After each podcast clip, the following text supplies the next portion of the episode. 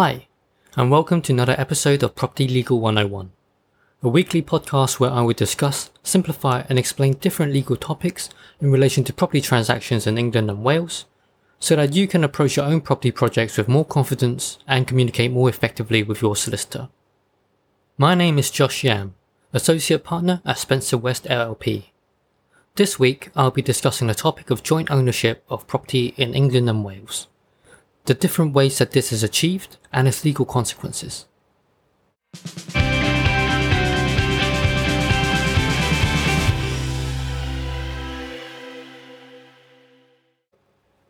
England and Wales, a property can be legally owned by up to 4 individuals. By legally owned, I mean the individuals named on the property title register as being the proprietor of the legal title. We discussed the property title register in episode 3. So you may wish to revisit that episode if you want to refresh your memory on this topic. Whether these individuals are family members, couples in a relationship, friends, or business partners, it is important that the basis and format of co-ownership is clear to all parties right from the start, not just to avoid any potential future disputes, but also just for effective management of the asset. There are 2 forms of co-ownership, beneficial joint tenancy and tenancy in common. Now, at this point, you may ask a question in relation to the wording of tenancy, as the last time we discussed the topic of tenancy, or tenants, was in episode 2 in relation to a leasehold property. However, in the context of co-ownership, tenancy does not imply any form of leasehold ownership. You can be joint tenants or tenants in common of a freehold property as well. If you decide to own the property as beneficial joint tenants, the property would belong to each party jointly and equally. What this means legally is that no individual will own a specific or greater share in the property, and all the joint tenants will be treated as a single owning entity. If this concept is a bit tricky for you to understand, to make things easier for you, you may wish to think of it as all the joint tenants owning an equal share in the property. That is equal both in terms of quantity and status. On the other hand, tenants in common are not necessarily equal and will own a specific share within the property right from the start. The shares could be 50-50, but it can also be unequal shares. For example, in a scenario where one party contributed more to the purchasing funds and would therefore like to own more of the shares in the property. Whether you are tenants in common in equal or unequal shares, you should ideally enter into a declaration of trust to formally set out the actual shares in your ownership, and also the terms of your ownership. We will explore the reasons why this is important later in this episode. So what are the practical consequences and legal differences between the 2 forms of ownership? When it comes to dealings involving a jointly owned property, there are normally 3 key scenarios which we would take into consideration. What happens when one of the joint owners die? What happens if all the joint owners die? And what happens when it comes to selling the property. But before we look into each of these questions, let me first give you a little scenario question, something for you to think about whilst we continue. Let's say we have a couple, Alice and Ben, who purchased a very nice freehold property together. Alice and Ben are not yet married, but very much in love. And although Alice contributed more funds to the initial purchase than Ben, they decided to hold the property as joint tenants. Things did not work out for Alice and Ben, and they break up a year after the purchase, with Ben moving out of the property by mutual agreement. Alice continues to live in, maintain and look after the property as if she is the sole owner. However, for a number of reasons, they never actually took formal steps to deal with and adjust the legal ownership, so both Alice and Ben are still co-owning joint tenants. A further year after the breakup, Alice was involved in a tragic car accident and unfortunately passes away. As Ben is a surviving joint tenant, he applies to HM Land Registry with a copy of Alice's death certificate for the title to the property to be passed to him by survivorship in the usual joint tenancy way. My question for you is simply, can Ben do that? And if Alice's personal representative contests this in court, do you think the courts will step in? Have a think about this whilst we explore the practical differences between beneficial joint tenants and tenants in common.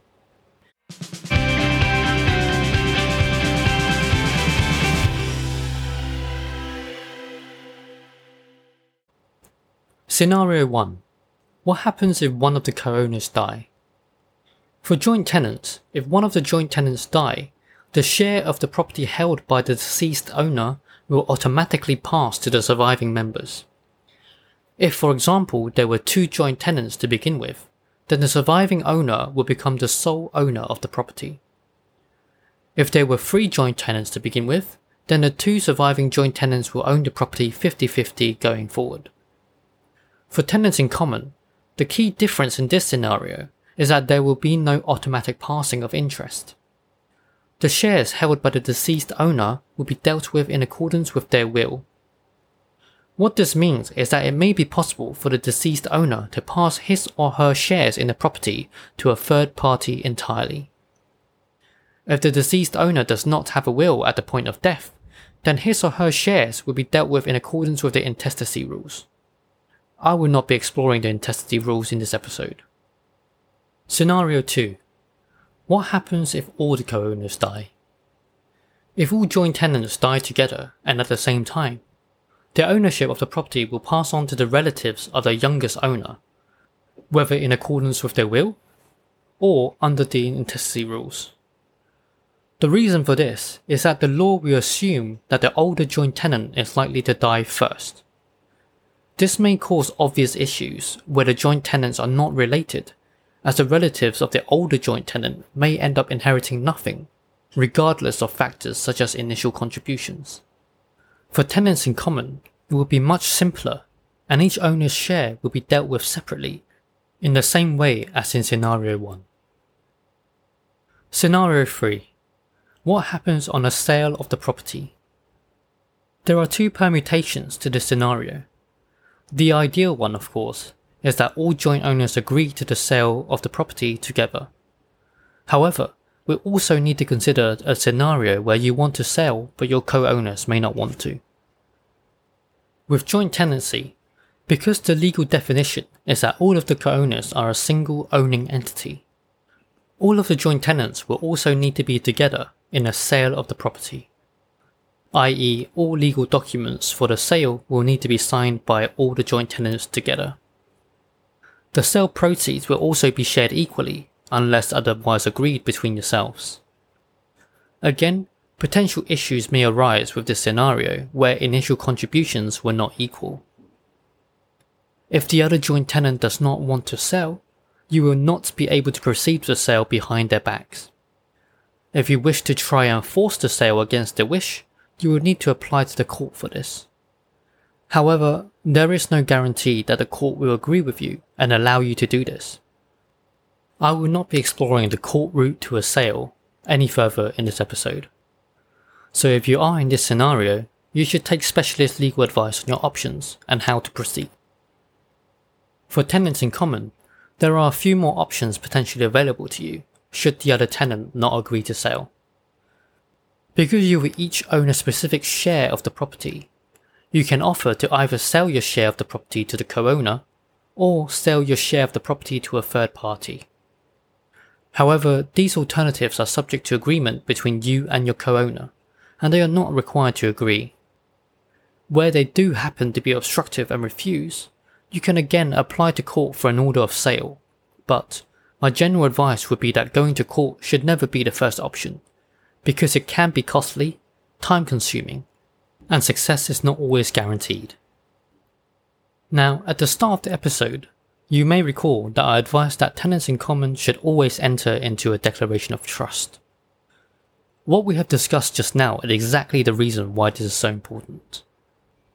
Having a declaration of trust in place ensures that the relationship between you and your co-owner is formally recognized and acknowledged and protects both of you in the long run.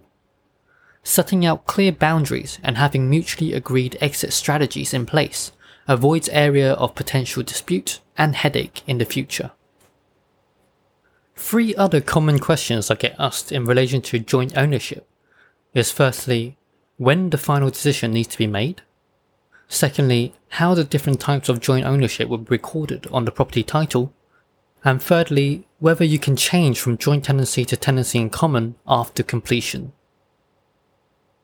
In terms of when a decision needs to be made, If you are contemplating co-owning a property, this topic should be one that you discuss and think about with your co-owner from an early stage of a property purchase, because there are a lot of factors to take into consideration.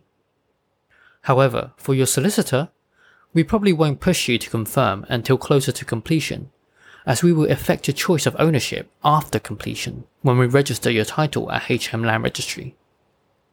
If you are trying to obtain a mortgage for your purchase, you should discuss this with your mortgage broker during that mortgage application stage to ensure that there will not be any issues from the lender's side for any arrangements you have. In terms of the property title register, if you are a joint tenant, you will not find any specific notes in relation to this.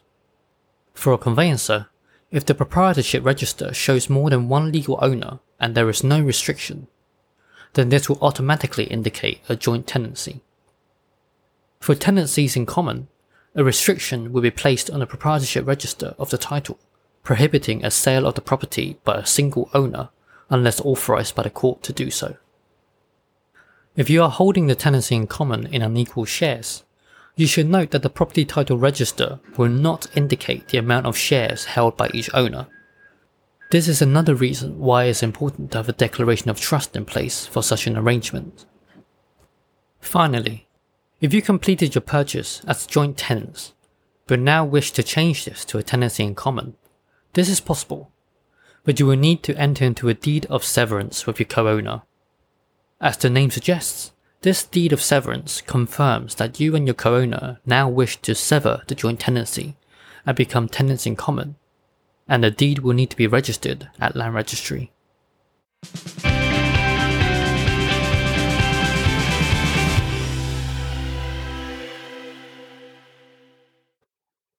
That concludes our look at the differences between a joint tenancy and a tenancy in common.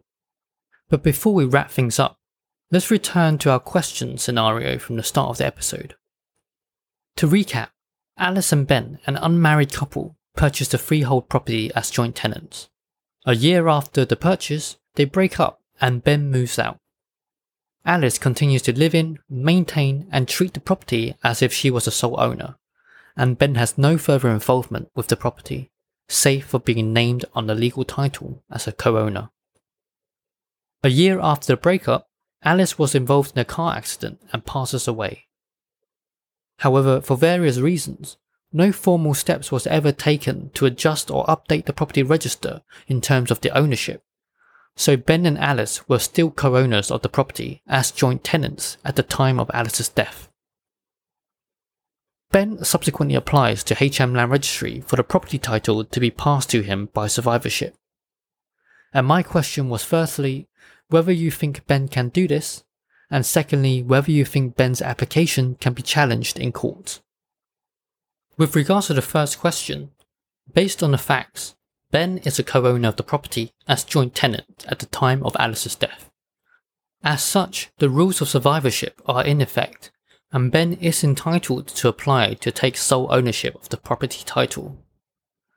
Whether this is equitable and whether such an application can be challenged in court is another matter. However, when the Court of Appeal looked at the case of similar, albeit not identical, facts between Wall and Monday in 2018, they came to a rather interesting decision which was upheld even on appeal.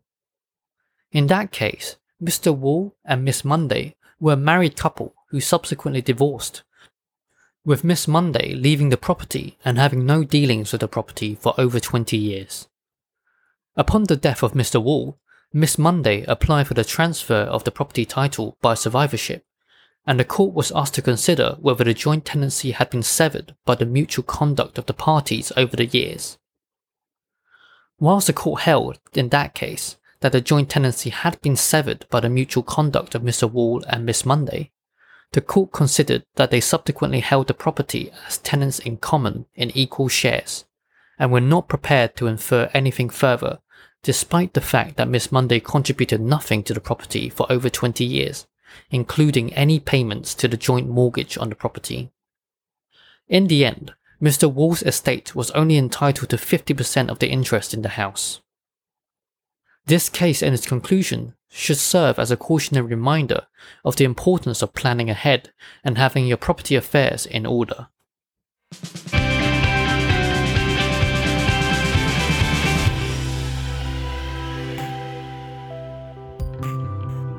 I hope that you have enjoyed this week's episode. Next week, we'll move on and have a look at the process of a standard property sale in England and Wales from my point of view as a solicitor. If you have any questions on this week's episode, or if you have any topics you would like me to look at in a future episode, feel free to email me at propertylegal101@gmail.com. Thank you again for listening and have a great week.